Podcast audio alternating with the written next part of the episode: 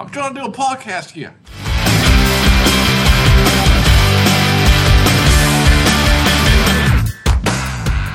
Hello and welcome to the Non Breaking Space Show.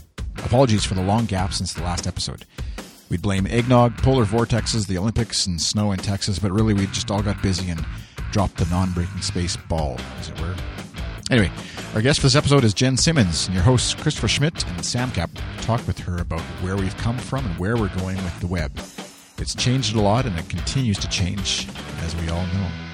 You can find links to the various things we discussed at nonbreakingspace.tv. And of course, follow us on the Twitters at NBSPTV and on the Facebook machine as well. Enjoy the show. Well, thank you for making time to be with us today on the show, and uh, and I just want to kick things off because like the question we always ask everyone is, uh, how did you get into web design and development? Yeah, I um I think it was back in like 96, 95.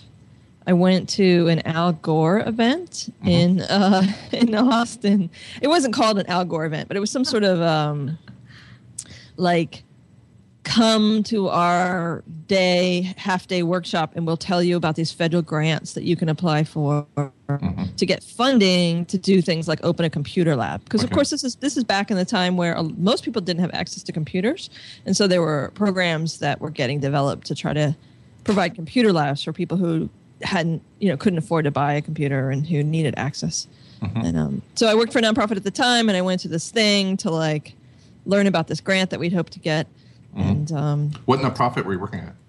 uh, a place called the esperanza center in san antonio texas Oh wow, okay. and uh, we applied, but we didn't get it. But meanwhile, when I went to this event, everybody was talking about the web, which I'd never heard of before. And um, yeah, so I went home and I was like, I don't know, this thing sounds like it's really important. I should learn about it. Uh, and I got a book, an HTML book, and I started um, teaching myself and building a website for that the group I worked for. So like, so you work for a nonprofit. So like, did you um, go to college to go work for nonprofits, or like, what was your path to get to? How did you find yourself working at a nonprofit? Um, I studied. I kind of double majored in theater and sociology in college, Okay. um, sort of. And so I want. I went into theater professionally. Is what I was doing Okay. um, as a technician, as a carpenter, as a like a stagehand, Mm-hmm. and uh, and I was in, up in Boston, and I wanted to go, you know, really take off with a theater career. But I was working in a, a theater that did a lot of Broadway, sort of used to be on Broadway musical shows, and um, after doing like twenty seven. Uh, I was going to say episodes. They're not episodes. performances of uh, Phantom of the Opera, followed by 27 performances of Singing in the Rain. I was like, this is not like I don't want to do this kind of theater. I wanted to do theater that had more of a um, social message or was more relevant to sort of current. Mhm. It, you know, linking back into sociology, studying sociology, and I wanted to be able to create some kind of art work. You know, be part of a team creating work that sort of would have a kind of impact on the on things. Or you know, I was 22, so change the world Right. and I didn't really know anybody who was doing that, but I sort of accidentally ended up in Texas and at this place, and uh, and they were doing that. So I moved down there to, to work with them to to put on shows. So I put on 300 shows in eight years. Okay.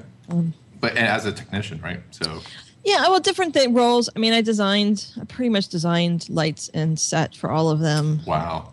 and um, you know, we were not, we didn't have big budget productions. We had sort of quick. Everything was very quick, or it would come to us kind of already finished, and we would remount it. Uh, Um, so yeah, I did a lot of stuff. I did a lot of things I hadn't been doing before. I mean, I, I learned sound engineering, for example, when I, I hadn't been doing it before. right. Yeah, and we Yeah. talked we talked in uh, uh, Providence, Rhode Island, during our after Artifact, and so we were talking about how um, was it family opera that you were had to do. Um, uh, what was it? Uh, dry ice or the fog machine or something? Like that? Yeah, Yeah. yeah, Phantom. That was I was on that particular show. I was Queen of Fog. So yeah, I had um, Nice. fifty. We go we would go through fifty pounds of dry ice a night. That was pretty fun. All right. Goodness. But yeah, but you're a technician, and so like, and can you describe like what what's it like to be a technician on a show? Like like how big's the theater? What what can you just illustrate it? Like your role as a technician, a professional going into it, like what would you have to do like in a normal to get the show ready and execute the show? Like what what's that like?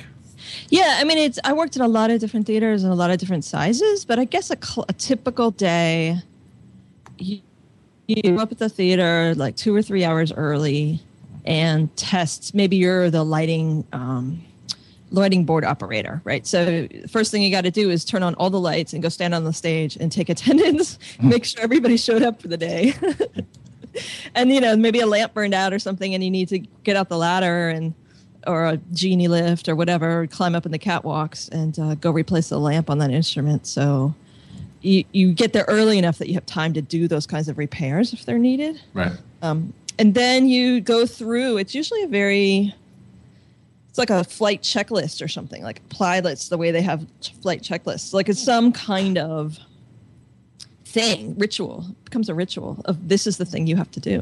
So if you're setting props because you're in charge of props for that show, then you you know they all have like there's a table and there's masking tape. Uh, at least for low budget masking tape. I don't know, maybe more budget theaters or something. Um, uh, more high budget, but it, we would just masking tape out the tables, and there'd be like labels. There'd be like Sharpie marker saying, you know, oh, this bracelet goes here, the watch goes there, the hammer goes there, and um, you know, you make sure everything's exactly where it's supposed to be.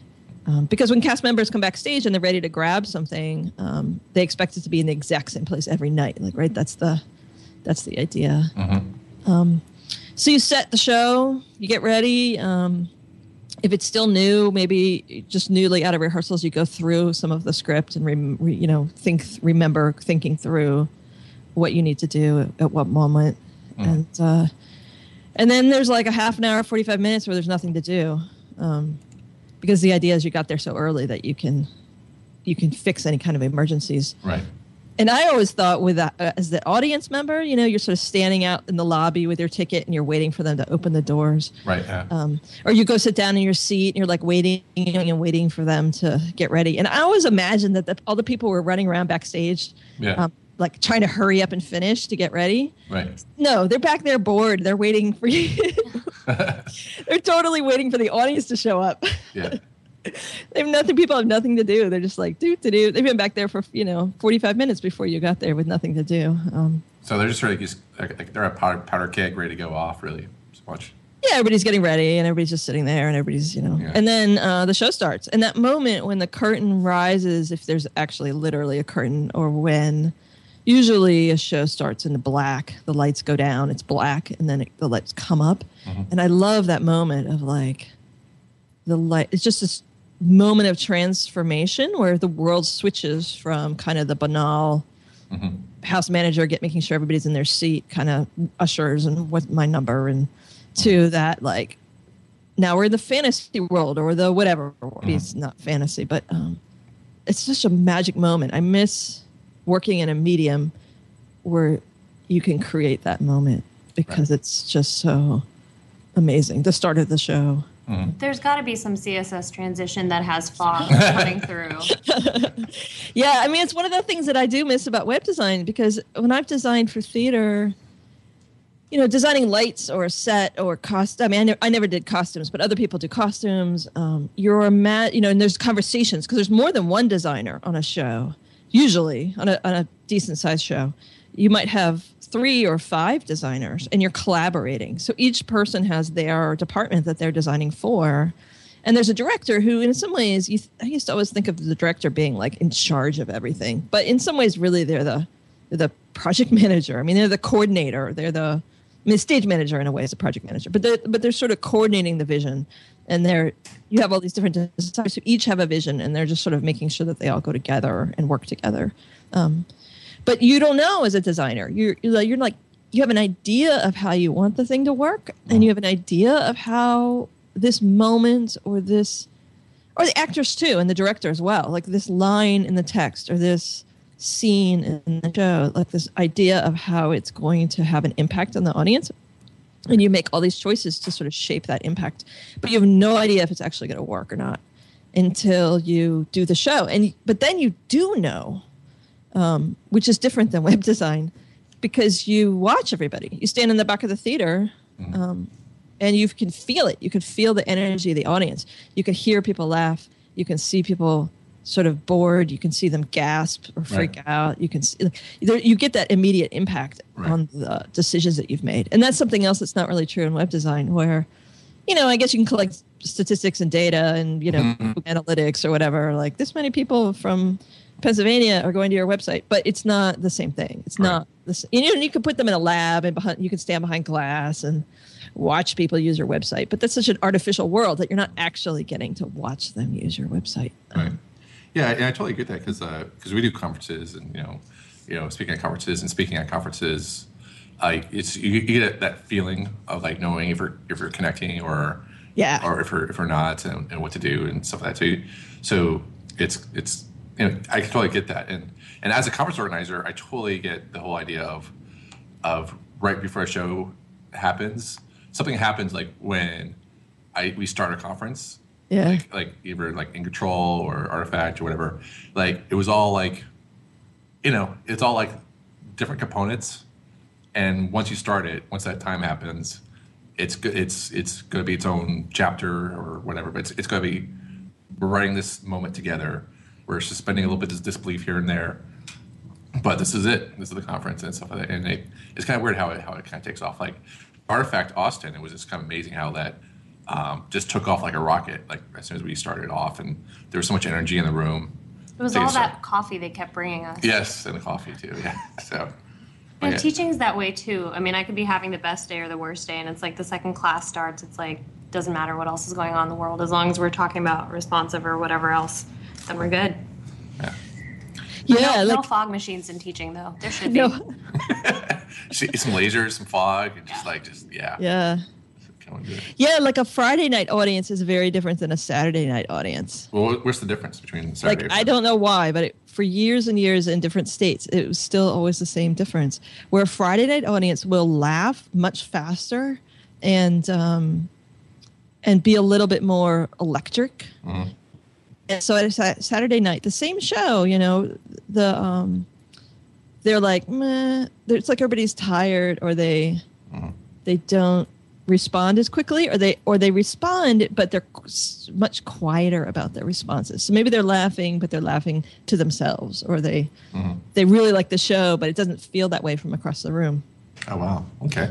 It's and then you would like why? I don't know. Or that did, did everybody get drunk on friday? And right and saturday i don't know are errands that uh, people run on saturdays really that um Mhm. tiring it's funny the difference yeah Yeah. Well, I, I had I worked with someone and um, and he would always say like Friday night is awesome because you have this long weekend ahead of you, and then as you get cl- closer to the Sunday uh, afternoon or whatever, he would get tense up because he has to go back to work on Monday, and so I can, I can see like how Friday be people be a lot more looser. Yeah, they might be like, it's Friday and I'm at, I'm out. I'm at a show. And then Saturday they're like, whatever, this is not as exciting as I thought it would be. My weekend, my weekend is not as exciting as I thought it would be. Exactly. So, Yeah. Cool. All right. That's yeah. So, do, do, are there ways that you would compensate for Friday versus Saturday off- audiences, or No, it would usually come up because cast members would be on stage, and you can't tell from stage nearly as well as you can tell from off stage um, what's happening. Mm-hmm. And so you're on stage, and you can sometimes tell that like there's something wrong. Like I've done shows, or not shows, I've done um, talks where, like one talk I did a couple of years ago, I could tell there was something really wrong, but I couldn't tell what it was, mm-hmm. and it bothered me so much because I I felt like I had really failed mm-hmm. in I don't know, figuring out what content to share with this audience or in the way that I presented myself or it just the whole thing was off kilter and I didn't have um, you know anyone else there who could really help who I could talk to, to who could give me like feedback. So I uh I went to another person who was speaking in the same room later that in the, that week and uh you can't hear in that room. It was a horrible room. Like the echo was unbelievably bad. Um, and so anyway so that's just to say that like sometimes it's very hard to tell from on stage so actors would come off stage and they'd be like what's wrong with the audience tonight and we'd be like ah it's saturday night audience it's fine like you know it's not don't worry it's they're they're they are really liking it they're just being quiet about their their uh, what they like Okay. Yeah. Yeah, honestly, are, are are weird. Like it's it depends on where you are and in the world, and you know, I thought about and also I guess the time of the week. I never really thought about it.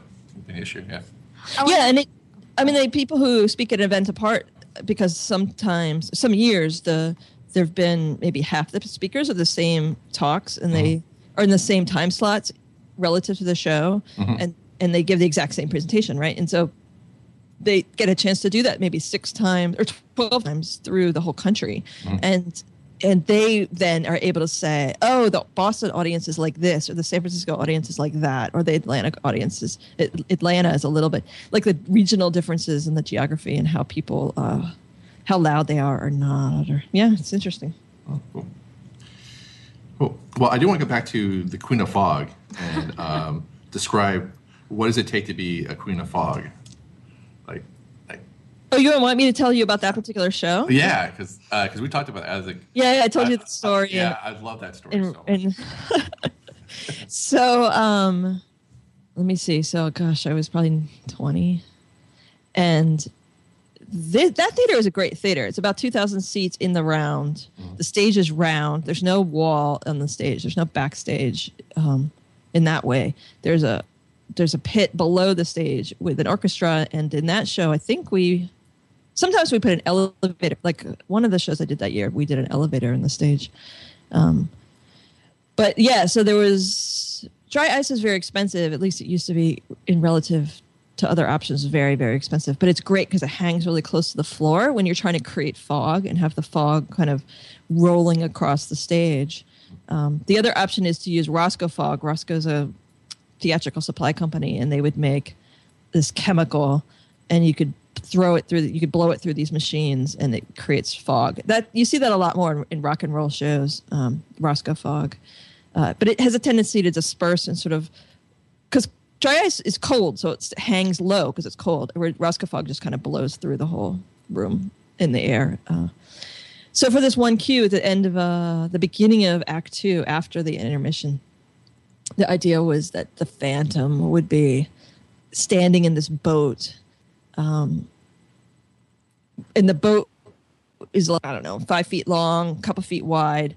Uh, the the girl is is is it's a very patriarchal show. The girl is like sprawled across the boat, and the Phantom's rowing this boat, and so the boat needs to move by itself across stage. So another one of the stagehands, I forget his name, poor guy. He he would he was under the boat, like in this little tiny two foot wide, four foot long, two foot high space under the boat, and they mounted a bicycle helmet in the in the front of the boat in the bow, and he pushed. He would just push it with his head. He was crawling on the floor oh man, pushing it with his head with two people in it, right? And it was on wheels, but um, yeah. And so it was my job to get the entire stage. This I don't forget how big, twenty five foot, thirty five foot round area covered with fog. So the the um the folks who built the whole set, they built a fifty gallon oil drum that was full of water that had heaters in it that I would turn on at the beginning of the show. So by the time we got to intermission, the water was boiling.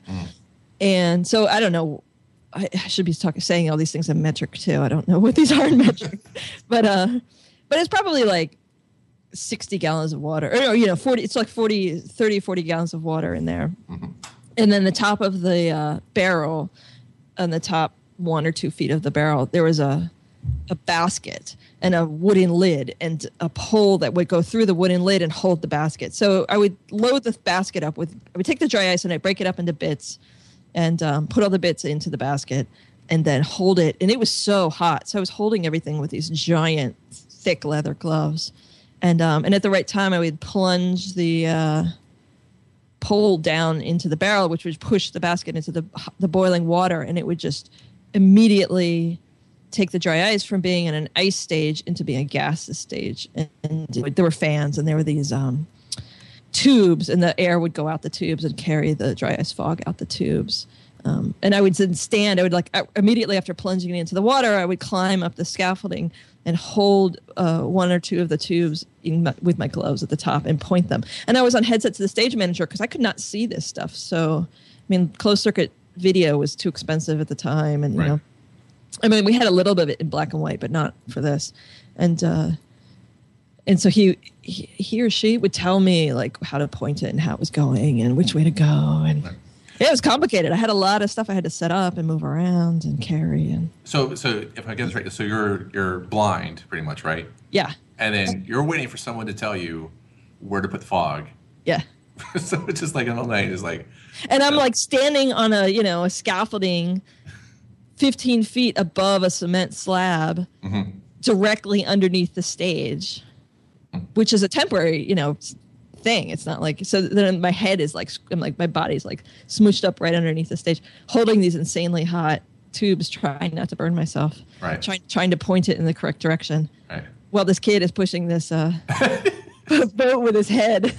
And so, and while these actors are trying to portray like a nice, you know, yeah. scene, like I don't know, like I don't know what the scene. Uh, but yeah. Christine probably had it bad too. She was probably bumping a bump, bump, bump, and she's like trying to lay there pretending like she's being romantically charmed by this man who's kidnapping her and taking her off to get raped. but it's supposed to be romantic. Right. I guess I guess fog helps. I guess I don't know. Whatever. But uh, Well, lighting. That's lighting. I mean, the lighting can be so beautiful, and I and I think the lighting for that cue is amazing, and the audience because you could hear him gasp sometimes because it would be dark, it'd be black, and because you also want to do those really fast. That's the magic where you. You know, oh, they're like, oh, they got their drink and they got their, oh, it's ding ding, time to go back to your seats. They go back to their seats, they sit down, the lights go down, and I don't know, you know, one, two, five seconds go by, and uh, lights come back up, and oh my gosh, there's a boat moving magically across the stage. There must be some amazing robot that's doing that. Just a guy with a bike helmet. yeah. yeah, and and then it, you know, there's two foot of fog covering this forty foot round Yeah. uh, thing that w- the fog wasn't there five seconds ago. You know, like it. Yeah. That's the idea is to try to get it really um, fast and magical. So basically, it's just a quick turnaround time in terms of like trying to do something like no one would really expect. If they want to Yeah. break. Right. Yeah, stagecraft. I mean, to work with, especially if you have a chance to work with a real stage manager, a professional equity stage manager, and all the rules and the way that that in a way an equity show runs. There's just a there's a lot around um, how a show gets called. So the stage manager is following the script or following the score, and right at spec- very specific moments, and you rehearse those moments until everybody has them down the stage manager says a very specific thing, uh-huh. usually a number or a series of numbers, and um, and everybody moves on that one particular number, uh-huh. and it's very manual. But yeah, you can get some great magic out of out of that. So is that eh, is that what the word is? Equitable? Is that right? Is that, Equity, equity, Equity. Is, a union. It's an actors and stage Okay. managers union. okay. Yeah. And so what? How they call a show is different than. Um, they don't. Everybody should follow equity stage manager rules, which is what I tried to tell the state of Texas when I moved there. But uh, but they um, frequently don't because people just haven't learned that level of professionalism, and they uh, just kind of make up some way to do it, or they don't. You know, they don't coordinate. Sometimes up at theaters where kind of the lighting person decides when to do the lighting cues and the sound person decides when to do the sound cues and the, and they're never timed together because there's no one making those two events happen at the same moment. Um, I mean, in a way, it's like programming. You know, good programming. You you have certain events that trigger other things, and if you want things to happen in a certain magical way, you can make sure that all your events are going to get timed together rather than letting things kind of happen happen in a more messy way. She brings it back to programming. Yep. There you go. There's so many overlaps I Yeah, never there's a thought about before until now. See, you're a pro because you bring it back to web development right there. So. Well, and that's what it's funny because I used to have a hard time knowing how to describe myself as a web designer because I've not, you know, I wasn't designing uh, professional commercial websites out of New York in 1996. You know, I wasn't working on the, the first tableless website. You know, E- big ESPN.com or the MTV.com or the you know like some some people some of the people I know they worked on amazing amazing projects way back in the day, um, and I was off doing these other things. And so it's like, well, does does that count? Does my career count? Does it? And the more that the web gets away from being a series of static documents, and the more the web becomes a medium for real time communication or animation interactivity or the more I'm like, well, I already know a lot about this because I did filmmaking for th- for five years, or I know a lot about this because I did theater professionally for you know twelve or fifteen years. I already know a lot of like motion and movement and how to get um, how to get like how to create an artistic moment or an emotional moment or a certain kind of effect from. Uh, there's a huge amount of overlap, a huge Mhm. amount. It's really interesting. I'm trying to think of what um, parts from theater would be CSS or HTML or JavaScript or PHP. And I still think the fog should be a CSS transition. I'm sure if we go to a code pen, we could find some fog. Yeah. That'd be so great. But yeah, but I do like the idea of doing something impressive quickly as, a stagecraft because I feel like, um, I mean, actually, we still we're kind of running into this again. But like for a while, we like no one cared about uh, p- web page size load or whatever. It seems like no one gave you know care about it until like mobile has risen. Now we have to care about um, you know bandwidth issues and stuff like that. But uh, back in the day, you know, you didn't have like people had 56k modems maybe and stuff like that. So Yeah, we cared about it a lot then. yeah, and so it's and so it was always interesting how we could optimize things for big impact. You know, like we would actually like people you know, you know knew the spec for GIF, you know, or GIF or GIF, whatever you want to say it, you know, and knew how to optimize it and presentations for that, and and knew like JPEG compression. Like one thing I don't really see JPEG compressions a lot is. uh and um, it was actually I think built into Photoshop, but they took it out. But you can actually like blur parts of a photo to get compression there. But then if you had a part that you wanted crisp, you would actually kind of mask that area, and it wouldn't um, it wouldn't be there. So you can actually like bring a selection in Photoshop, and and um, so that way you'd have like you have all the compression on the blurriest parts of an image that you didn't want that didn't matter. But like so, it'd be really great for that's that sort of thing. So you don't really see that in tools. Yeah, they to- just have the like the one blur that's Yeah. in the save for web option, but that's for the whole yeah, thing. Yeah, so so that's kind of a tool that we had around back in the early days. We're just trying to like maximize a lot of things, and so and also just trying to get more bang for the buck. And I think you can. Oh, again, right. I hear my voice now. Whoa. Oh, you can. Sorry, that Yeah. was my that's my fault. Is it still like that? Uh, testing one two three. No, that's good. Cool. Okay. Yeah. Who's that annoying voice in the background? That's nice. but uh, yeah, so um, yeah, so I, I appreciate that because in terms of making something really impressive really quickly, I think that's kind of um, a rediscovered art. I think now with mobile um, that we're trying to trying to find and how to, how to make things really fast and uh, but still you know do something really cool. When Yeah. It's, it's true to know how to. Um, I mean, theater definitely knows how to do that. How do you make something amazing out of something out of not very much? Right. So yeah, so it's like um, that's why I like splash pages a lot. no. Splash pages like oh wow cool and then like uh, you have to load it. So. I'm nodding my head, you just can't see it. No.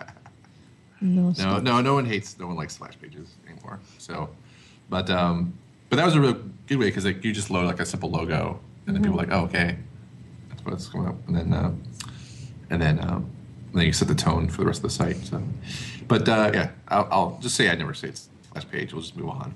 Okay. Can, it's burned into my mind forever now. So, but uh, let's go back. So, uh, so you're 1995, 96. Uh, you went to go learn. You didn't know what the web was, and um, so how did you go from?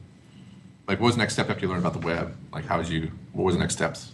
Well, I um, I had meanwhile always wanted to be an artist when I was a little kid. Thought that that wouldn't happen because we lived in a electoral democracy, not a republic with a king or a queen. this is when I was really little, right? So I was like, "There's no king to pay artists, so I can't be an artist because artists won't make don't make any money." Mhm. Um, so I I, but I still always wanted to be an artist. So I would look for ways to do something in the arts where I could actually make a living. And um, graphic design became part of that. So back in 88, I bought a Mac and had uh, Super Paint, and that made me a graphic artist.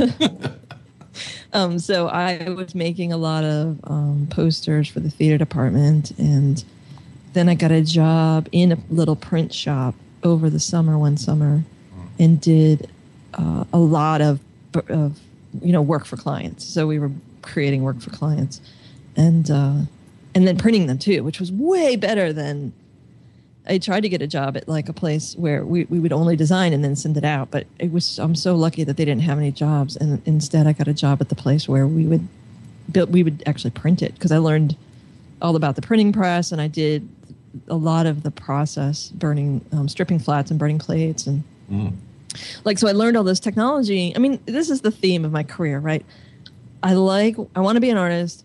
I like the creative parts. I'm a good designer. And i love the technology and everything about how like the technical stuff works so that i can um, just because it's cool because i like it. So i learned how to uh, run a folding machine and do bindery and you know staple booklets and use the big cutting machine and I learned how to do um, professional quality Xeroxing, and because there's a big difference between just slapping it on a Xerox machine and making something come out of a Xerox machine in such a way that it really looks like it came off an offset printer.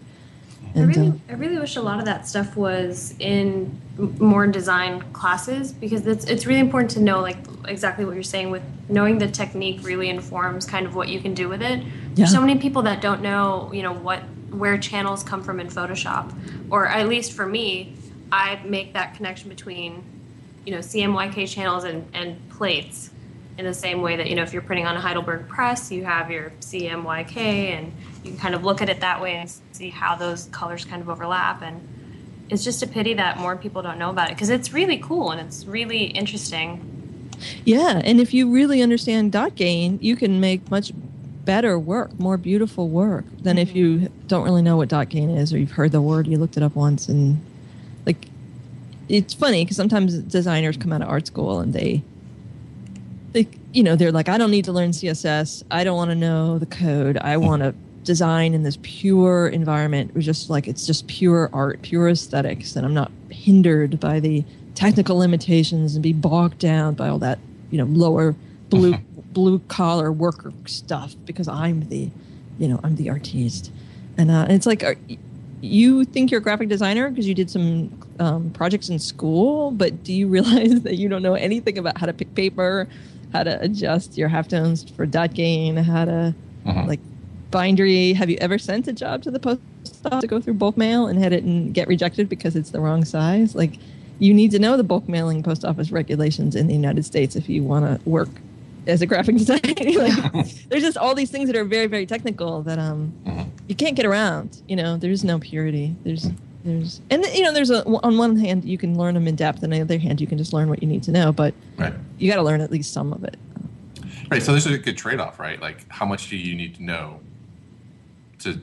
to be like? Do you need to know enough, or or just and like, are you want to be more proficient at it, or like, is there a fine point, like, or optimal point, or is it just, or you want Yeah. do you want to be a specialist, right? Well, and I love it, and I feel like, um, you know, there is a need for specialization, and things have gotten so complicated in all these different worlds. Whether you're talking about uh, web or printing or things like theater, so specialization is important, and it's that's the reality that we live in for sure. But I do think that there's something really beautiful, and there's something about true craftsmanship that isn't about specializing. It's about deeply, deeply understanding your craft and continuing to learn throughout your entire life and not being afraid of any particular slice of the craft and saying, oh, that's not me, I don't do that. But saying, all right, well, let me learn some more about that too. Um, and recognize your own strengths and, you know, lean into your own strengths and, and specialize in what you're really good at. But, um, you know, if you think about, I don't know, people, blacksmiths and metal workers and all these, just this long, long, long tradition of craftsmen who Mhm. it's an art and there's something beautiful in what they're doing and it's very technical and it's very physical, you, you know, sometimes. And it's all of those things are bound together. Yeah, well, like I appreciate people calling like approaching web design development as a craft, but if you could compare it to like a blacksmith or something like that, it's just like you know they didn't have the internet or the web constantly changing, you know, constantly changing their industry like as much. Like you know they're like sharing information so on. So it's kind of hard for them to like you know you know change the whole idea of like you know applied heat to metal and banging on an anvil and stuff like that. So I think that's I think things. I think it's true that things are changing right now faster than ever. Right. Um, this particular medium is changing much faster than the ones that have come before it. But in some ways, it's only changing this fast because it's new. Like it's. I don't think it's always going to change this fast. And also, it's um, that's sort of the. There's something about our lives that are that's accelerating and changing, and the you know the t- industrial revolution being followed by the information age. There's been it's about 200 years of of amazing change that's been happening, and um, this is just we're just you know we're just on the end of this this long this long thing that's been happening. So the um, well, I'm- I'm sorry, I'm getting distracted. Can you hear that vacuum? a little bit. That's okay. Oh, I can go tell him to not vacuum. Oh, right that's, that's okay. Yeah, I mean, I think that other mediums have also gone through a tremendous amount of change. Like radio changed, television changed, uh, television disrupted radio, Mm. filmmaking. I mean, filmmaking has is changing more slowly, and but it's been, and it's not just changing because of digital. At this point, it's changed. You know, if you look at what filmmaking was in 1920, and you look at it what it was in 1940 and then 1960, like there was a lot of stuff changing through there. Mhm. Um, and you know, blacksmithing changed. Part of why things like the Renaissance happened Mm. is because new technologies came along and uh, it changed what was possible, and so new possibilities meant all kinds of other things happened. And um, so that I think, I mean, it, it ebbs and flows, and so for maybe one individual person. In the 20 years or the 40 years of their career, maybe there wasn't very much change. But there have been plenty of instances and examples in history where something happened and then there was a lot of change. And so different craftsmen of all different kinds had to change pretty drastically and do change what they were doing at the time. How do you keep yourself up to date with everything that is changing? um, i listen to my podcast. The web ahead. People should listen to it. They'll, then they can keep up with change. Um, Or I guess how do you research for your show then to make sure that you are ahead? Right. I know. I just thought I'd throw that little pin my show in there, I guess. Um, a Twitter from other people. I mean, I, I think I learn mostly from, if not exclusively, from other people. So it's just kind of knowing who to follow or who to listen to or who to um, pay attention to. And when they start talking about something, being like, oh, I should go learn about that. I should read about that because that's probably going to become a thing. Um, yeah, I think we're all learning from each other all the time. I think yeah, Twitter definitely helps bring everybody together that way Yeah. for sure. So yeah, so like I guess the Renaissance happened because of the the printing press and you know a, a newfound belief in you know sharing information. So that am Yeah, talking- it happened because people could share information across generations because they could make books. yeah. So yeah, so like I can definitely see that like your information became portable and uh, Mass producible. and people could you know different languages and so that so and uh mass yeah definitely but uh yeah so there's public sharing and so that so i can definitely see you know you know blacksmithing getting better like you know reading up on blacksmithing you know back then but uh Well, people learn from each other. I mean, Yeah. and you know, maybe that's a bad example. Maybe I should go get myself a better. i'll try to beat you up over it for the next Example. 15 minutes about it I mean, if you you know carpenter, if you think about a carpenter and you think, oh, what's there new to learn about carpentry? Yeah. Like, no, material prices have changed very radically over the last thirty years, Mhm. and that's affected how things get built pretty deeply. And uh, people had to get very creative because lumber got expensive, and um, you know, there's new stuff to learn. There's new tools that came out. The batteries that came out made it possible to have battery operated power tools that are really powerful that didn't used to exist. And so that changed a lot of the practices and the ways that people do things. And there's always a way to get better at your own art. There Right. really is. Now, is were, were those changes as big and as fast as responsive web design? Like, I maybe not. Maybe that's a dumb argument, but yeah. it, it would be naive to say Mhm. nothing has changed in carpentry during our lifetimes. It's like, no, it changed when I was working as a theater carpenter. Like, even Right. in those few years, it was you know, you couldn't. We weren't making the same decisions in one year as we had been making the three or four years before because things were changing. Right. I mean, yeah, it's just, yeah, I just don't see a blacksmith making a sword that's also a dagger, that's also a butter knife, you know. So, but, uh, yeah. but, um, but yeah, I think things are just changed because um, uh, one thing is I feel like, you know, I've, I've written like ten plus books or whatever, and and some of them are just, you know, they're not even, you know, useful anymore because the software that you needed to make, you know, I wrote about is, isn't available. There was just there are history books that uh, you know for like Photoshop, I know eight or or CS or whatever version one or whatever. It's just it's no longer around. So it changes so fast that um, you know there's still some. I, I find that there's like we, we talked about the progressive JPEG compression and stuff like that. So, so there's still stuff that's in there, but people just don't use as much uh, anymore. Like uh, a while back, as you know, I think it's not too long ago. Someone was like, "Oh, you can make progressive JPEG. You know, you make, make JPEGs progressive."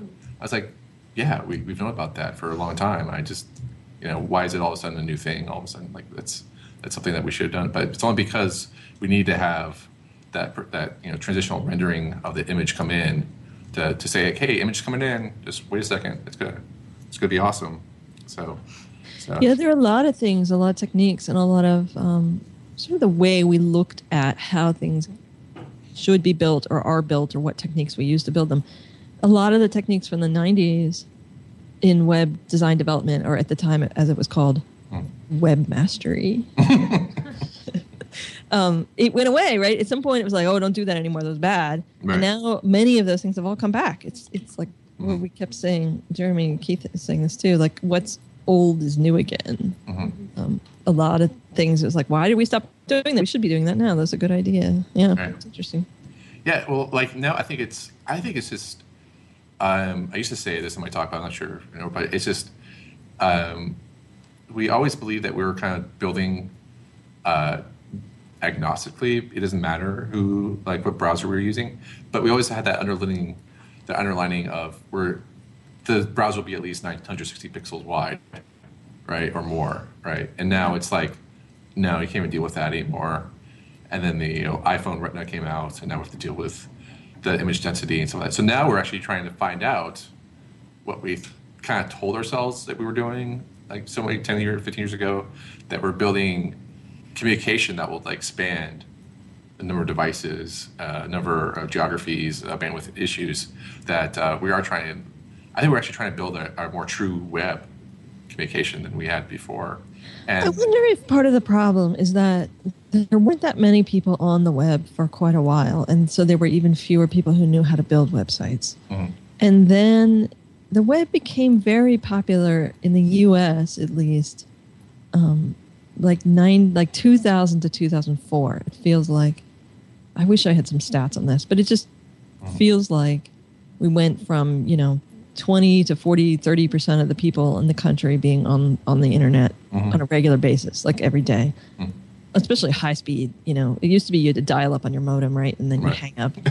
Uh, and we and it just sort of transitioned into 60 70 80 percent of the population of the us being on some sort of at least part of the day perhaps usually at work some kind of internet connection where it just was open and on the whole time and uh, and so I think probably the number of people who work in the industry, in the web design, web development industry, just exploded. And so there's all these people who got started in the somewhere between 2002 and 2006 or something, and and so they all showed up and they were like, well, this is the way it's done. You build these things in Flash, you everything's 960. Like there are all these ideas that. Um, I mean, there's all there's so much innovation and experimentation and crazy like everybody doing it differently in the 90s and then things sort of we got so sick of it and so tired of fighting bugs and the whole browser wars and the lack of web standards and it became so painful Mhm. that i think by the time we got to like 2002 2003 2004 we were so, so thankful to just say just 960 don't worry about the screen size. Just this just use this don't worry about that. Only do it this way don't ever worry about that way. Like we don't have to now worry whether we're on a 24.4 baud modem or a Mhm. a, a 56.6 bud but like we don't have to just because I remember being like, well, we have to squish the image this much, and then new modems would start to come out. It's like, oh, we don't have to squish it quite that much, but we Right. do squish it this much, right? It's all of a sudden everybody was like, relax, just don't worry about any of those things. And it feels like there's a whole generation of web designers and developers who showed up at that, who they started their careers Mhm. at that moment, and somehow they think that because they, the way they learned to do it first, Mhm. Was the only way it had ever been and is the only way it should ever be in the future. And then now that things have all changed, they're all like, "Oh my god, I can't believe it's changing." It's like, well, oh, Yeah, I can't what. believe it stayed the same for as long as it did. Yeah, I think with the you just said something about oh nine everything's 960 like but but remember when it was all 800 remember Yeah, when it was yeah. all 6 7, 640 do you remember when it was all right it's like 800, 600. Like, right. oh man, that was terrible times. Yeah like uh, i remember debating is this the moment we can start assuming that most everybody has an 800 pixel wide browser? Or do we have to keep making everything to the to 640 Mhm. and and being finally at a point where it's like okay we can stop assuming it was like dropping ie6 support or something. It's like can we finally drop 640 support? And and getting to the place where like okay now okay now we can finally make websites really big at 800 pixels wide Can we drop the splash page that has the click here, enter here if you use E IE6? yeah oh man. well even the idea of having navigation like this list of links in a horizontal line across the top of the page that Mhm. it was years before that idea showed up Yeah. in mainstream you know sort of default use Yeah, so I think like the I think um, for the U.S. this is my personal history on it. It's just that the dot com happened, boom, then the dot com crash happened, and so um, and uh, the industry kind of left. Like people had to go find other jobs or something like that because there was enough to sustain it. And so Yeah. I think 2004 is like when the industry was kind of healing itself and trying to come back, and without the help of a press that was like fanatically talking about like Netscape, you know, you know IPO stocks and whatever, and you know Pets.com or whatever. So, and then so that's the year that's like I think around that time that's when people realized like 2004 like especially been in this industry since then, it's just like, yeah, there's no way in heck that the web's gonna go away. You know, you just it's just like this this is the stupidest idea at the time. It's like it's so ingrained, it's so much better to do other things. So by that time yeah, I could see like and then plus with IE actually pulling out of development that time, things could actually actually get a little bit more standardized and yeah when ie6 came out things improved quite a bit yeah. So we curse it now but at the time it actually was insanely helpful yes. Yeah. Definitely. Somewhere in that time, too, I think it was also, at least for me, I noticed it was that at least web design was talked about more with just the general public, people who weren't previously doing anything on the web other than checking email or using ICQ or, or AOL or whatever else. Because there were things like even MySpace where it's like if you want to change the color of your background, just copy and paste this code, and FFF is this color, and Right. zero zero zero is this. And I think that was also a time where people realized like, oh, this is actually made up of something, and it is something that can change. And I think more people got interested in it. Mhm. At least I Yeah. think that's what was going on between 2002 and 2004. At least for me. Oh yeah. Yeah. Yeah, it seems like, I f- and I forget about the dot com because I was sort of isolated from it, but that's true that there was probably a a contraction. I mean, it, not probably true. It was true. There was a contraction, Mm. and it may have really been after that, like you said, after after things sort of recovered. Mm. That recovery became not just a going back to the size of the industry that it had been before, but that things start, really started to explode then. Right. Yeah. But when we sort of say, "Oh, everything's changed," we're really trying to, you know, it's like we, we don't think all the way back. A lot of people don't all think all the way back to like '98. They think all the way back to like 2004. Right. Yeah.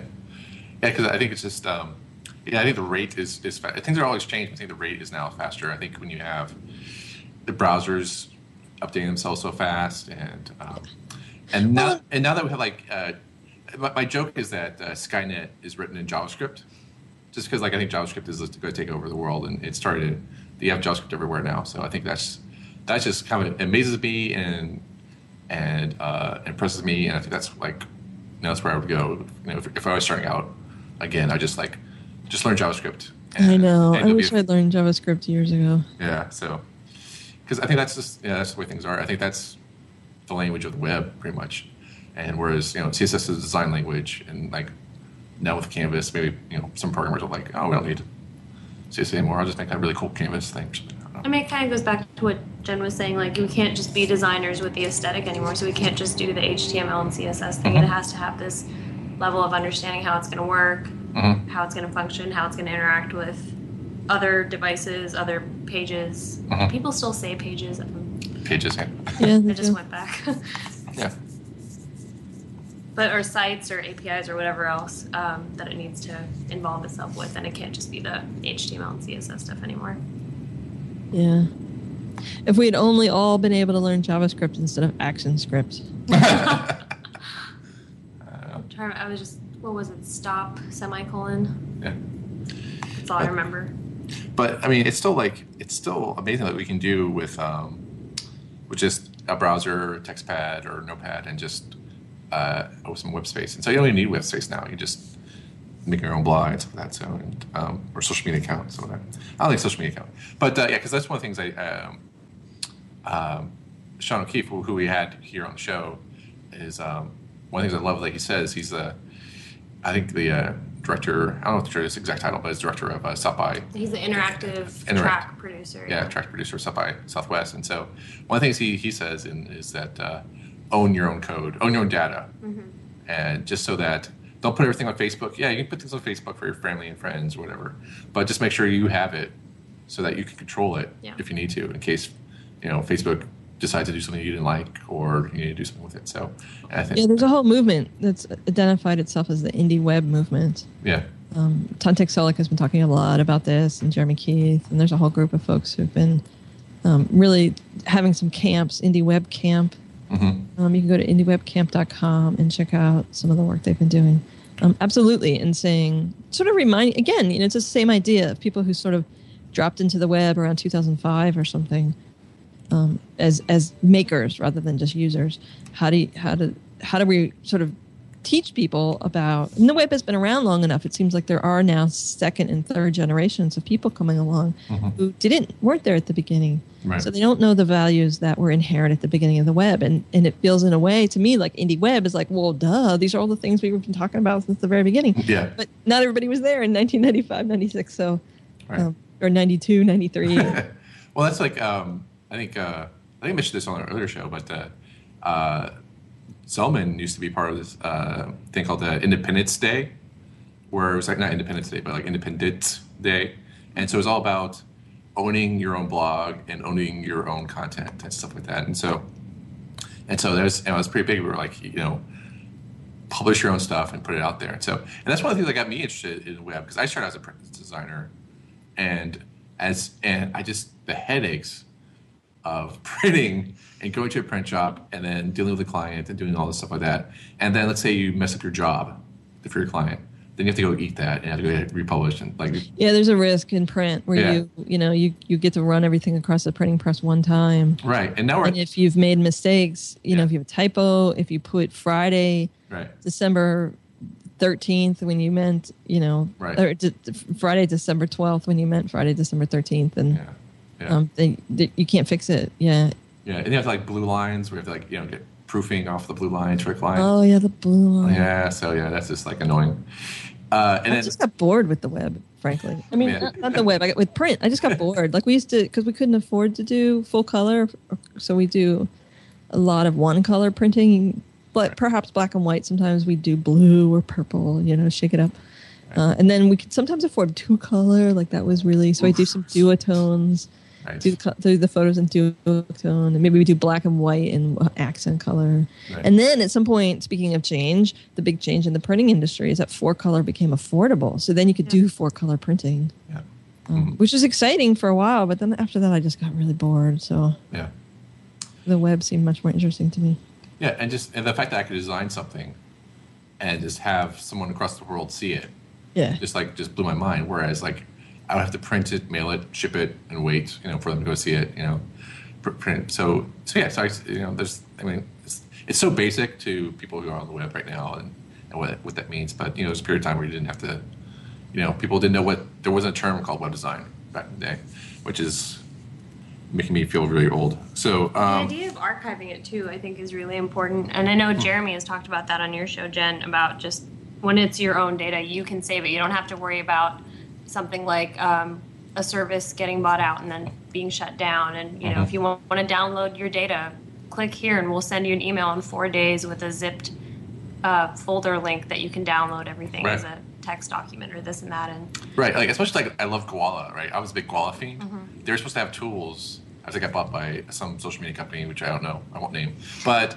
uh, they were supposed to have tools that would export all your data, right? And so they never got around to actually building those. yeah, So all that data is like, you know, all the places I've been to uh, for the time that Gowalla was around. I don't know, I don't know what's Yeah. so. I mean, it's where you like you look at Tantek. He doesn't put things on Twitter. He doesn't make tweets on Twitter. He puts everything on his own website, and then he's got scripts running Mhm. so that then it tweets are created, Mhm. and when you're on Twitter following him, you'll see what he wrote. But he didn't write it directly on. You know, he's so if Twitter shut down, Mhm. or if Twitter suddenly decided, you know. You will never have access to anything older than three months old. Everything else is gone. Like he has his own archive of all the tweets he's ever written. The Rest of us schmucks Are mere mortals, really. Yeah, and it's funny because I think for you know, I, even when you have your own, you've put everything on your own system, right? It's on your own domain name, or it's it's under some sort of, it's in a database that you control, or it's photos that are in your control, and then you put them on Instagram instead of only having a copy on Instagram. Um, even when we do that, I think there's a, a tendency to think, I don't care about this stuff. Like, I had a blog from 2002 to 2007, probably um, where in some ways it was Twitter for me. It, it was me pointing to things on the internet that were interesting. Mhm. Me saying, "Hey, you should check out this video. You should check out this um, blog post," or "Oh, I really like this thing." Or sometimes I wrote my own original stuff. Lots of times I point to other people's stuff. Um, and in some ways, I did that po- that blog because I had a lot of friends who were just getting on the internet for the very first time, and they didn't know what to read or they didn't know where to go. Right? Um, if we can vaguely remember a time when that was true. People were new to the web and they didn't know what to do with it. Uh, and then you know, I took it down. And I was like, I don't want this anymore. This has no relevance to me or my life. You know, I I could easily have kept a database of it, but I don't think I did. Mhm. And now here I am, years and years later, and I'm like, man, I wish I knew where that was. I, Right. maybe I, I've redone my own personal website. That was not the first version of my website. I had a couple other versions before that. Like, I have not been good about keeping my own archives, Right. um, whether I kept them online or whether I didn't. And there are other people, Jeremy is one of them, who are, are of the mindset of like, don't erase anything. Just like Jason Santa Maria, if you go to his website, he's re completely redesigned his website several times. And rather than taking his old content and sticking it into the new design, he's just kind of created he like would move the old website off into a subdomain so it'd be like v1.jasonsantamaria.com v2.jasonsantamaria.com so he's like on version four or five but he's got those old versions um you, you know and whether he keeps he it just it's a way to like we should the moral of the story is that we should all actually don't throw things away. You're gonna you're gonna want them. You know, Mhm. you're gonna be 65 years old, and you're going to wish you had been able to see the website that you built when you were 25. Mhm. And um, whether they're online or not is a you know, some people would say you should absolutely leave everything online. I can understand how you might want to take something down, Mhm. but take it down and put it somewhere you know in the cloud that it's private and you can um, put it back up later when you get old and want to remember the past. Yeah. Yeah. Because I remember this is a, a website I, I built, one of my first ones I built that was found on a floppy disk, and I had lost that floppy disk. I have no idea where it Oh, is. no. Yeah. So, I was very careful to archive a ton of my work on nice, perfectly labeled CDs. And then now I'm scared. I, I, I'm actually undertaking a project to take a lot of. I mean, I'm sitting next to a pile of slides of, of theater design work that I've done that I'm going to scan in and put on the web. oh, nice. Um, but I'm scared to get my all my CDs down because I'm not sure that they're going to be readable. Right. I think Well- they may have disintegrated. Yeah. So, like, part of my job, like, I think I may have told us, talked about this on Jeremy's show that we did, but uh, part of my job, like, from after grad school, I went into, I did a IT job. My IT job was like digitization and archiving efforts for a uh, Florida representative. And so he had like thousands of thousands of papers because his career expanded from like 1910 to 1920s to like the 1980s, and so that encompassed like the creation of uh, the minimum minimum wage for you know, if you're U.S. policy wonk. So he was there when the U.S. minimum wage happened, wow. Social Security happened, and when Social Security was fixed in the 80s.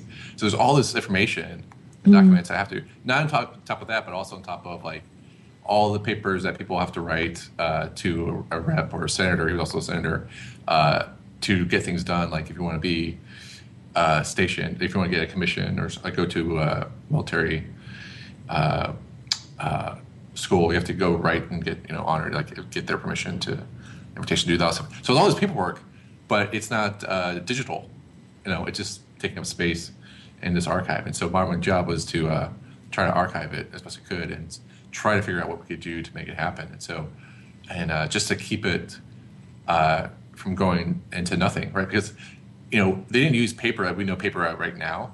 They had like this, like uh, for copies, it would be like um, almost like onion skin type of paper. Mm-hmm. Yeah, it's so brittle, and uh, that you can't just feed it through a scanner. And like 1980s was paper, like you actually like feed it through a, a, like or late 70s or whatever scanners. And so, um, so I was doing this digitization effort and then the JFK library decided they got a grant or something like that, and I was so angry with them because all their stuff could they just feed it through auto document feeders and get it all archived faster than we could because ours was all done by hand, and you had to like wear gloves and, and stuff like that, wear archival yeah. stuff like that. So it's so it's very serious stuff to like try to like save history and. Um, yeah, and there's a whole industry of people. I mean, I think that's a perfect example of if the web if people who are in the web industry think that we're inventing everything and we're that we know the best stuff about everything that has anything to do with the web like we're that's just we're just wrong like there's an entire centuries of history in archiving mm-hmm. that librarians and archivists know about and mm-hmm. archiving with the web can and should tap into that it's mm. just more archiving it's just a new new version of archiving but but also i think people have a little bit of a you know they think about things like that and they think yeah but i'm not important i'm not a mm. famous politician who was there when some important legislation got done i'm mm. i'm like a nobody who had a blog that was kind of dumb that nothing important happened on and you know we don't need posterity and humanity does not need every dumb website ever made to stick around mm. um, but i still say don't listen to the voices in your head that say those things.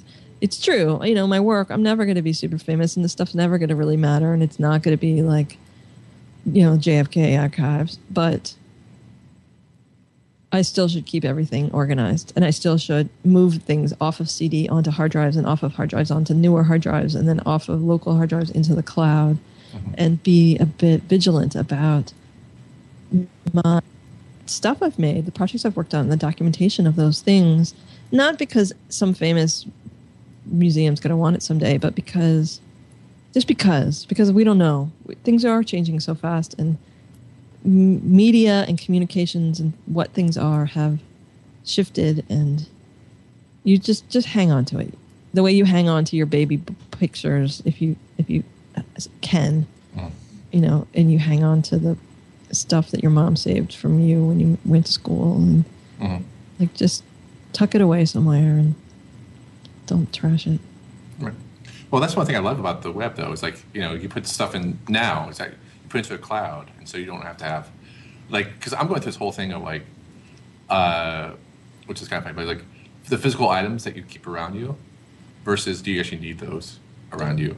So i think it's mostly like uh trying not to become that person on the Hoarders TV show. it's just like I don't need yeah. stuff. I just need the idea or the or the visual like photo of it that oh yeah, I, so I don't forget that what it was that happened here. So so I'm trying to like you know eventually I just scan things in or if I can just take a photo of it and I just let it go into the wild. You know, just like okay, just so. But at least I have the photo of it. I have it archived somewhere, mm-hmm.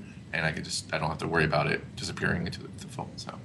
So, but uh, but also that's that's one of the things like you know, it's a service like I, I totally rely on more than I ever did. So if they actually, they actually speaking of like I hope they never go under. I hope they're too big to fail. But Evernote, if Evernote goes under, I'm like totally screwed. Just because, because uh, it just allows me to like, I can scan everything into it, and I don't. I'm not burdened by having this all this paperwork surrounding me and, and being death of me. So Yeah.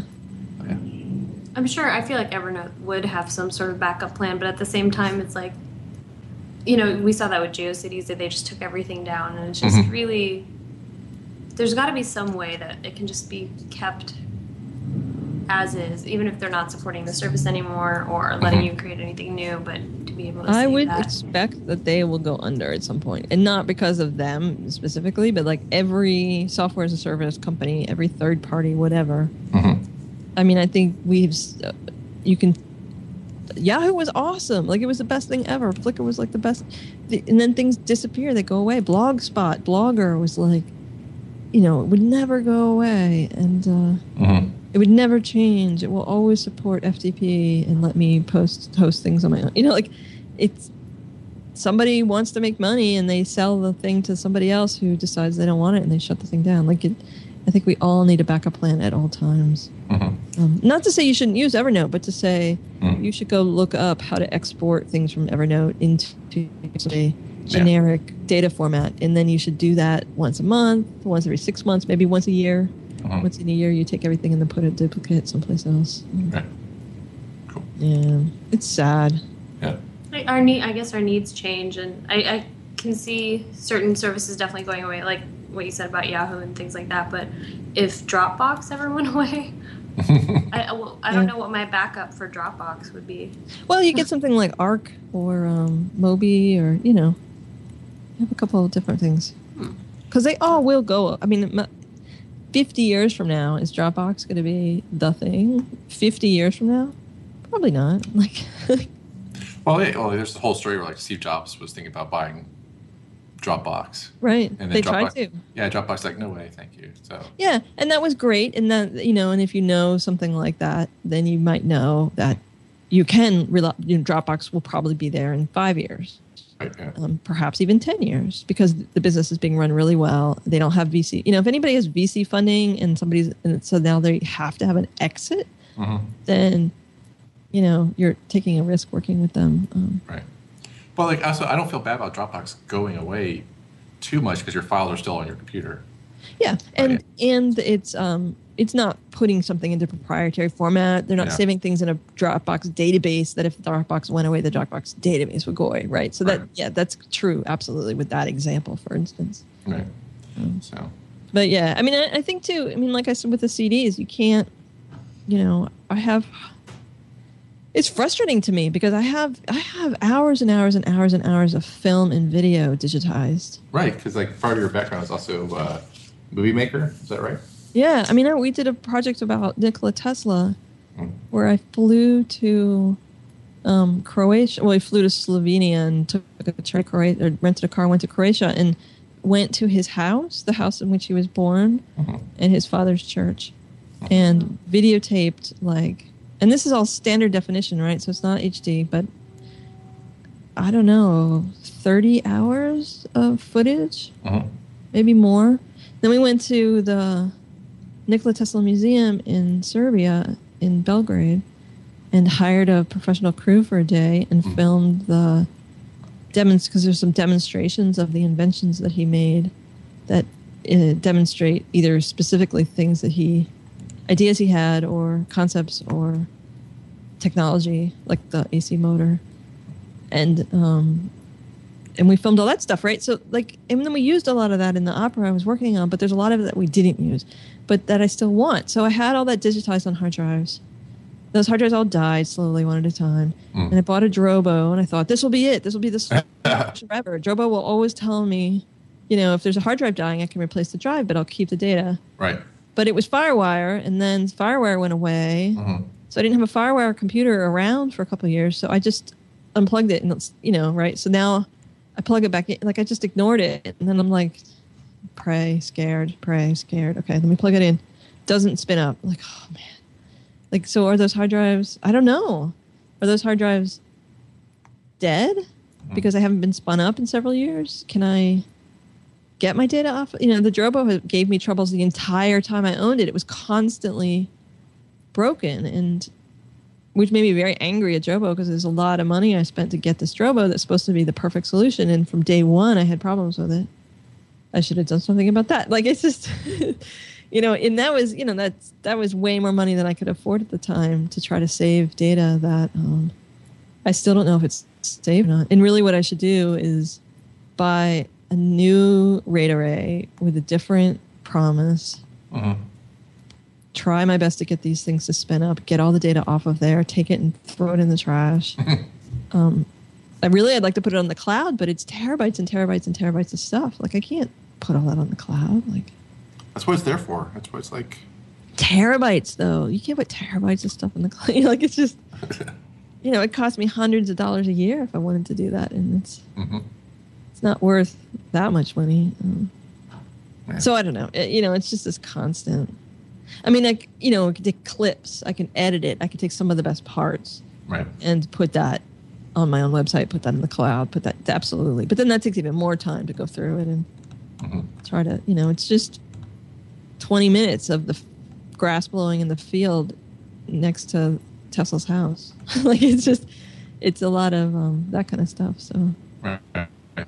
Yeah. So it's like a, there's a judgment call, but you're, you're also the director, and you get to make the calls. What what gets to be saved and what doesn't. Absolutely, yeah. So- And, you know, it's just that like I could do that, or I could finish my client work that's due. like, do I live in the present or the past? Do I make money or do I spend money? Like, Right.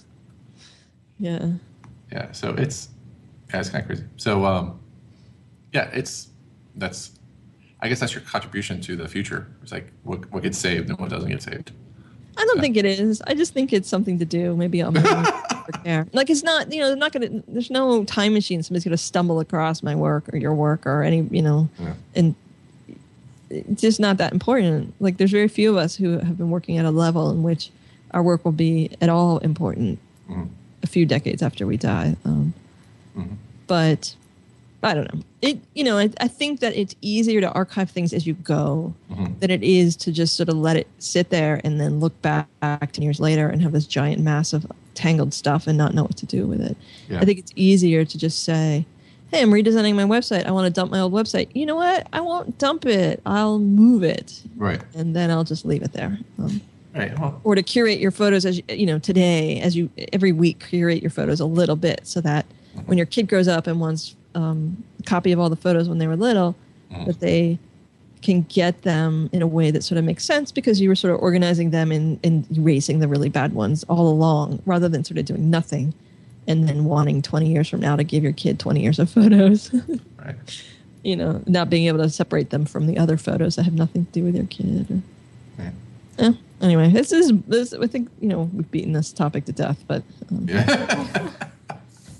so, but yeah, let's talk about like, the movie career though, just not in terms of archiving, but just like like your uh, like what what was your like like where in your life was movies part? Was it after the theater production or? or yeah. So I did. I started doing theater in college. I started doing graphic design in college, and so then I became. I did that for money. I was a professional at both for most of the '90s, um, and then I wanted to change. So I started teaching, um, and I started, and then in my mid 30s, I went to film school because I wanted to. It's funny because I love theater, but there was something about it that would make me really sad when we would take a show down and you would destroy the set and. Mhm. The only thing that maybe you'd have left is some slides that were shot. That you know, the show was gone, Mm. and I thought maybe film is better because it will. You still have the film on your shelf, right? You make you do all this work to make a film, but you're not. The work of making the film isn't the event. The event is the film once it's finished. Mhm. Um, and you know, film can more people will see it. Like most people don't go to theater these days. Theater as an industry is dying, so the money in it is really low. Where film um, is everybody watches movies, right? Supposedly, like everybody's going to think about the Oscars. It's a whole big global event. Uh, but it, I kind of screwed up in a way because I you can't get into the film industry when you're 36. Like, I mean, you can, but I was tired. Like, I didn't have the energy when I was 22, and uh, Mhm.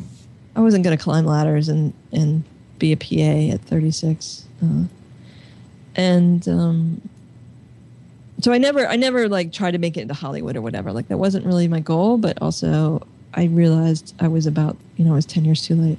Um, but so I never did film professionally ever. I just taught film at university level and made short films um, that you know they were okay uh, and they, they, did nicely in the film festival circuit. Um, there's several that got around to, to, to a lot of festivals.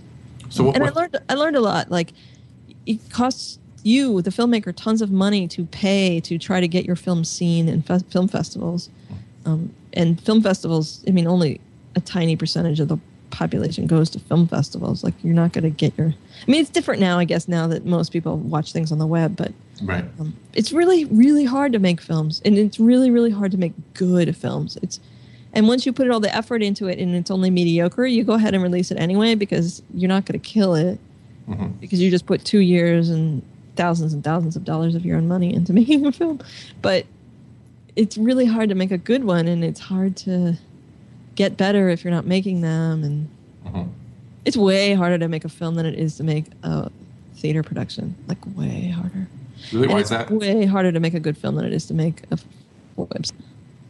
So like so, like what can you explain that a little bit more? Like what goes into making a really good, good film versus a film, like a really great film versus a good film, or Oh, script writing and acting and mm, resources. And if you ha- if you don't have any money, then you need all your actors to work for free. So you're only going to get Mhm. people with a certain level of experience. And because I was doing films with film students, you know, my crew would be a group of film students. It, that was hard mm, because most of film students are too um, inexperienced to realize that every job is a good job to do your best at and instead lots of times people would want to you know i'm too i don't want the low level you know i don't want to get donuts. I don't want to direct Right. traffic. I don't want to i'm too good for that. Like don't give me the job where i need to haul equipment. It's like well we gotta haul the equipment. Yeah, yeah, you know i don't want to you know stay here till three in the morning painting this wall and moving this furniture around in circles. Hmm. I want to do the fancy stuff. It's because that's the thing. People think that film is fancy. They think it's all this red carpet event. And it's like no like most of it's a blue collar job. Right. it's some sort of being an electrician a carpenter a painter a, a truck driver a hauler like it's not romantic it's hard physical labor Mhm. and so a lot of the film students would be too to above that. yeah they just wouldn't do it and so they just throw tantrums so you just have to deal with people throwing tantrums all day Yeah. So I mean, it's like it's kind of weird, like because your job that you're doing right now is a audition for the next job, right? So it's yeah how well you do it now, even though it's like getting donuts or something like that. If you you don't get donuts in a fabulous way, it's good. You know, not that you just didn't get it or you just got like whatever, or you're like you know, let's say you get donuts, but if you just do a good job and people can can count on you, that goes a long way for people t- in the future. To open Yeah, up. they'll turn around and they'll be like, "All right, you Yeah. handled the donuts great. Now we're giving you the film to deliver to the Right, yeah. lab.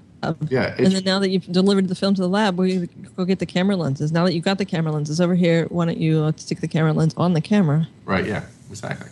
Yeah, and I feel like a lot of people. Uh, uh, I think I had that mentality for a while. I think I got I had to grow up. Like when I was in college, I saw that mentality, and so it takes a while to, to realize, like, oh yeah, that's right. I need a good, you know, I can't just flake out or something like that. I need to like put the effort into it. So, Yeah. I don't as a teacher, how you see that in your I mean, I, I see it it definitely. The students see it more as like a, it should happen instantly. Mhm. It's an overnight thing. Like, okay, I know HTML and CSS now. I'm done. yeah Not really. Keeps on. It keeps on going, and it just changed a little bit. And you have to know this, this, and this now. Or remember that browser prefix that I showed you a month ago. We Yeah. don't need to worry about it anymore because it's all taken care of. And it'll it'll be things like that. So I think there's that idea of like it's an overnight thing that that I don't want a whole generation, but I kind of You kinda do. I kind of do. Yeah, there is something about this new generation that's even more like that. People have been not everybody, definitely not every class of society, not every, but a lot of the white kids in the United States grew up very spoiled and very much being told that like you're a unique snowflake and you should get to do whatever you want to do. Mm. And And um, I think those kids are having a really hard time transitioning into the real world where you know, there's a lot of donuts that need to be delivered, and Mm-hmm. somebody's got to do it, and you're gonna you're at the bottom of the ladder. It's your turn, Mhm. um, and they they just don't want the job at all. So they're like, well, I can't get a job because no one will hire me to run CBS. It's like, well. There's only one guy who runs CBS, and yeah, it's not you. Like, Yeah. that's not your first job. Like, yeah. I just blame it on fast internet because they get everything there so quickly. So Right. you know, in real, I real blame the life. YouTubes. the YouTube. Yeah, but YouTube's. Yeah. But uh, but even like like that's that's I was just kind of thinking like how like old I am on the, on the web or whatever. Like I don't get people like I don't get like I don't get these people. They're but like uh, get off my lawn. get off my lawn. But you know, there's there's YouTube stars right who just do video out of their apartment or Oh, house yeah. or whatever, and they just you know they do they just talk to the camera, say whatever they want or whatever. But it's like high edit, like fast editing. Mm-hmm. It's for that with like you know, and you know, it's get better. They get better equipment to to the lighting. It's better, but you know, and they're all on YouTube. And if YouTube wasn't around, you know, they wouldn't be like a Ze Frank who just uploaded videos to a web server, right?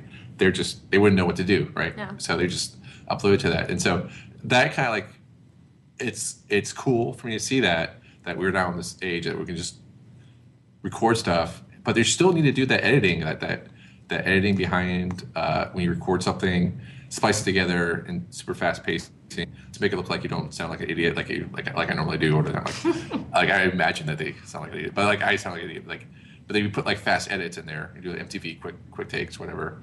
You sound amazing and witty and smart and stuff like that. So, but even that takes time to do, and then you have to learn the lighting. You know, Like you know, we talked about the theater, so you know earlier. It's just like Fog machines. yeah, fog machine. On your Instagrams and right? lines. Yeah, okay, Instagram that stuff. But uh, but yeah, so it's it takes yeah, time. To, I mean, it's. I was part of a, the community of people who invented video blogging back in like 2000. What was that 2004, five, and six, and uh, so this is before YouTube when people were figuring out technically how to actually put a video on a web page because it was not possible.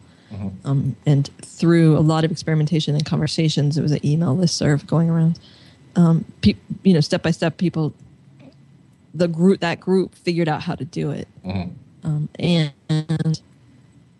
the and there were a lot of ideas and conversations about form. Like what are we going to use this for? And some of the ideas are things that like now basically Vine or youtube or you know stuff that we see today. And now seems kind of obvious but back then it was like really profound. Like wow you can make your own show and you can have episodes and you can put them out one after another after another.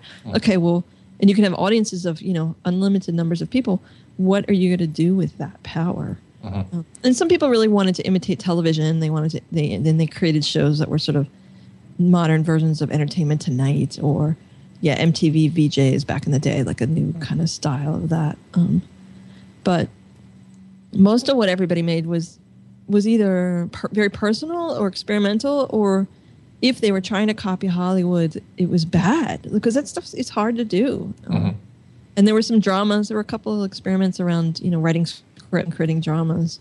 Um, but in some ways it's funny because it, it, it felt to me at least my perspective of that that time was hey there's this promise of no gatekeeper. Like you can make your own show get together with your own friends write your own scripts produce the whole thing no one's going to stop you and you can go direct to an audience. So you don't have to charm some ex- executives at nbc and you don't have to get greenlighted by so much and such studio. You just can do it. Um, so therefore, all the stories that don't get told will get told. All the people who are not represented in media will get represented in media, and all the different kinds of art forms that could be around but aren't because studios won't take risks like that. Those will now be around. It will be great. Well, none of that's come to fruition, and and uh, I think in part because people just sometimes people just want to be in Hollywood, like they they use YouTube as a way to get a record contract because they want a very traditional, very commercial, very rich and famous record contract. Um, Right. and so some of people are using video that way to like they wanted they literally wanted to go from making their own entertainment tonight style television show to being the new correspondents for some entertainment network um, and stand on red carpets and interview celebrities. Like that's what they wanted to do with their lives. So they were using their video blog to be a, a way to get in that way. Um, but you know, the majority of it, it, like you said, you have to edit and light and uh, hold the microphone properly and have good technique and Mhm. Be funny. It's hard to be funny. And, oh yeah, it is. You know, charming and kind of flirty and and know how to talk to people and it's not something that everybody can do. So um, yeah. We're still. I'm still trying to learn all that stuff. That's that's yeah, that's just kind of hard. And now with all of it being online too, I'm seeing a lot of especially the like Instagram famous or Vine celebrity sort of folks. They're also spending a significant amount of time responding to feedback because there are comments now and Right. there are people recreating Mm-hmm. what they put out there. Right, and, the, and there's like even TV shows that I think would be long to be canceled, Mhm. but uh, you know, it's just.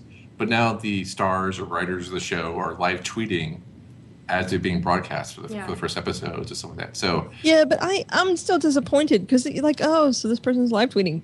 Like oh, that's just a tiny step forward. We could be Right. doing some really amazing, and maybe this does kick back, you know, hook back over to the theater that I've seen or the, just the, like there's all kinds of other ways to tell stories, and there's all sorts of other ways to ha- make a drama, and I like I love the fact that the internet lets us not worry about those gatekeepers. You don't need the you don't need the endorsement of a big media company.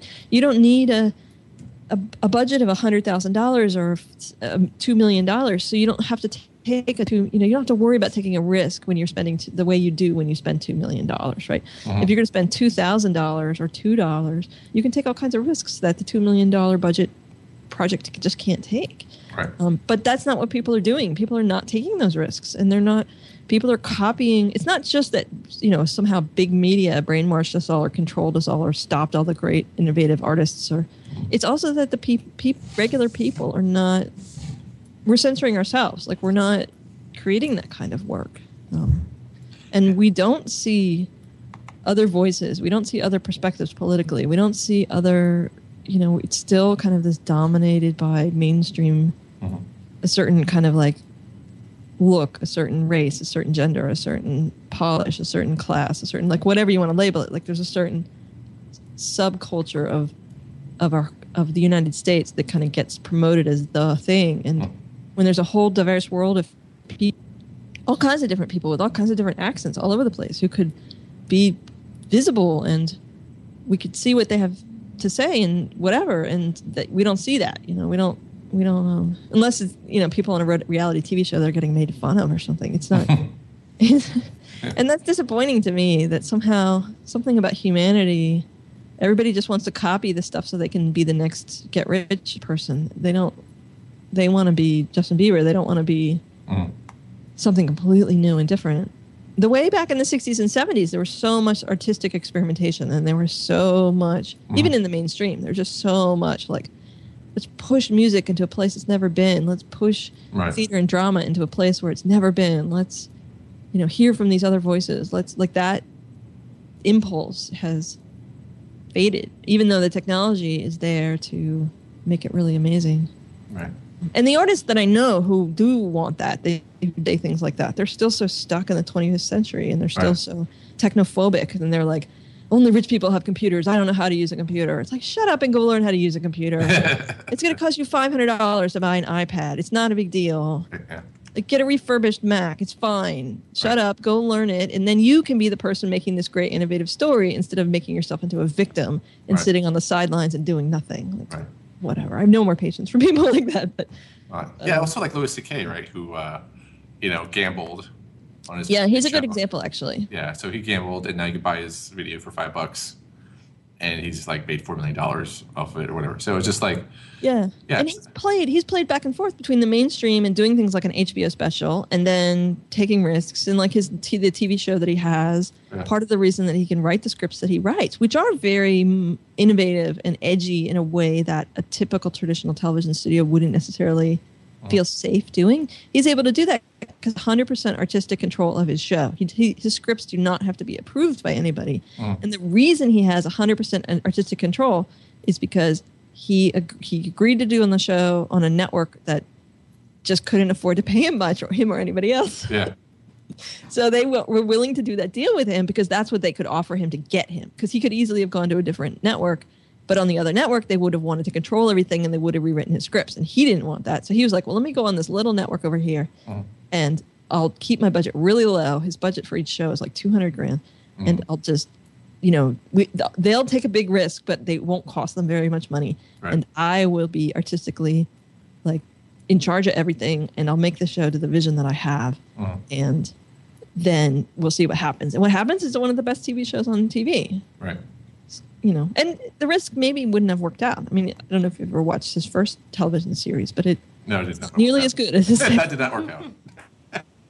and it probably because it was more controlled and he had to like you know do what the, the networks wanted and it didn't work out so well. But yeah, and then later his the what what you're talking about is um his I mean he did a comedy special on HBO I think and then he did one where he yeah he didn't release it through a traditional um, network he he just sold it on his website and so that did very very well. And uh, and but then he went back to doing another HBO special. Like he's not, you know, he's going back and forth. But what he has that a lot of people don't have is he has a strong artistic vision and he has a certain kind of integrity and he has a certain agency and a certain savviness and he knows what he wants and he gets out there to make it happen the way that he wants it to happen. Right. I bet he delivers the donuts on time too. Well, he said he actually has a great bit that I um that I love about who he works with, and yeah, he was like, you know, that kid who won't get the. These are my words now, not his, but the same. Th- he had a story similar of like that kid who who t- rolls eyes when you ask him to get the donuts. He's like, he's out of there. Like I'll fire that guy. Yeah. and then when I find somebody who's really good, I think it was a Q and A. There was like a bunch of film students at a Q and A, and the film student asked him a question um, about how to work your way up or how do I get the respect I deserve or whatever. And he was like, "You don't deserve any respect. Like you, you, you, you we no, you're at the bottom. Go get my donuts." and do it well and do it really really really well and uh, and then you'll work your way up Yeah. So cool. I think we're. I think it's a good time to wrap it up a little bit. But um, one question we always ask at the end is like, uh, what are you passionate about right now?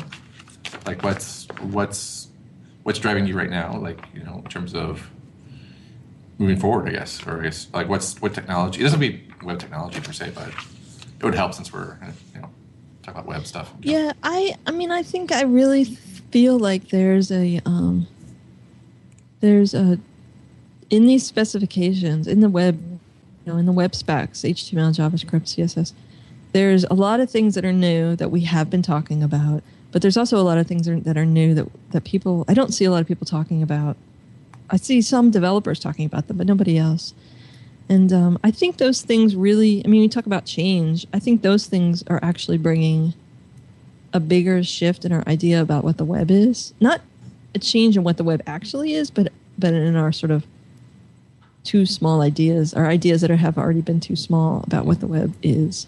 Um, and I think it's going to really, I think it could really change things pretty drastically even more. So too small about what we've basically like standing on the shoulders of giants, or, or like is that? Uh, Yeah, well, I people mean, are taking know, our ideas of what the web has been and just Well, making it their own. Or people you know i think for a long time people thought the web is a new version of that that brochure rack that you see in Mhm. hotels Mhm. um, you know it's a brochure rack it's a bunch of brochures for companies um, it replaces the 800 number it replaces the brochure. It's a it's a stack of pages you click on them you read them you leave that's it right Mhm. we already know that it's more than that it's a bunch of stores also it's a replacement for the mall and it's a replacement for um, and slowly becoming a replacement for the television or radio box with the clicking the buttons and changing channels where you can receive that content through the web instead. Um, but there's all sorts of other stuff. I mean, it's going to, you know, replace the phone, replace the. Um, it's it can be much more dynamic. It can be much more of a, a real time communications platform right. um, websites can WebRTC and WebSocket specifically, you can have a web page that changes, it morphs, keeps morphing while you're on it. Mhm. Um, data visualizations instead of static graphs could be, you know, kind of 3D objects that you can play with and, and learn and look at, and might change, let's say, on election night as as uh, as um, voting results come in, or um, that a group of people in a class could be on a website for that class together and creating some sort of there could be some sort of experience that mirrors the experience of being in a room together um, that has some of the qualities that being in a classroom might have in the way that people are able to talk to each other or work together or collaborate or have a dynamic. Something more than, you know, say Adobe Connect or, um, you know, that sort of Flash. We have these things, these webinars in Flash from seven years ago, but like that could all get redesigned from scratch again using this newer technology. Um, a way for a web page to really be a space, not a piece of paper. Um, and then you go to that space and there's things happening inside of that space. Mm. And you know, people have been talking about that forever. Safe was a zillion years old, but I still think there's potential there that has not been fulfilled. I think the technology has limited the hardware and the software both has really limited what's possible. And people have been messing around with trying to make things happen using Flash or using different sorts of stuff, but um, we're still not there yet. And I think that that once we, once the the technology, software, and hardware, and some of it is in these new specs, gets arrives. I think there's potential to do some really amazing projects that are very interesting and very much further beyond what's been happening. Mm-hmm. And um, I haven't seen that happen yet. So that's what I keep trying to chase after is um, how do I find clients who are interested in talking to me about those things or having me come and help them figure out what that might be? Or how do I have my own brilliant ideas of what that is and go build something myself or put together a team and build it Mhm. and blow everybody's minds after by because they see it or Right. um, or do I teach it? You know, that's what the web podcast is. You know, is about in some ways, or the conference talks that I give. I'm sort of sometimes people don't really want to hear it because they want just want to know which breakpoints they should use in the response. to what I'm saying. but uh, I'm interested in sort of talking about trying to imagine the future and in some ways imagining the future by looking back at the past and figuring out what the patterns were in the past and seeing if that can help us figure out where things will be going in the future. Mhm. So yeah, every, it seems like everything I do has something to do with that, and really trying to figure out what is this thing called the web, what has it been, and wh- what is it going to be? Because I don't think it's going to be a bunch of brochure pages. No, it's not. It's not. It's not. Not this time. No. It's not only. I mean, that is a cool use for it, Right. but it's not the only thing. Cool. Awesome. Well, I, I think it's definitely not brochureware anymore. So, but you can make some awesome brochureware on the web for sure. Yeah. Cool. Awesome. So uh, I think it's good time to wrap it up. Um, I wish we could talk longer, but uh, how can people find you on the on the internet, on the web? Yeah, thanks for having me. Um, uh, Twitter, Jen Simmons. I have a really bad website at jensimmons.com that hopefully is going to get replaced. Um, that's what I'm scanning photos in and working on. I've been working on it recently, so uh, maybe don't go to it now, but go to it soon later. Follow me on Twitter, and then I'll tell you when you should go to it. Um, where else am I? Oh, the pod, the podcast. People should definitely check it out. Five by five.tv slash web ahead, Mhm. or just search, just Google the words the web ahead. You'll find it. Oh, I you got Yeah. that search engine uh, Google Juice there going. Cool. Yeah, it's in iTunes, whole thing. okay. Awesome. Cool. Well, thank you so much for being part of the show. Thanks to Sam for helping out, co-hosting. Yeah. Where, where can people find you on the Um, you can just find me on Twitter as well. It's just Sam Kap. Sam Kap with a K? Sam K A P. Mhm. Okay.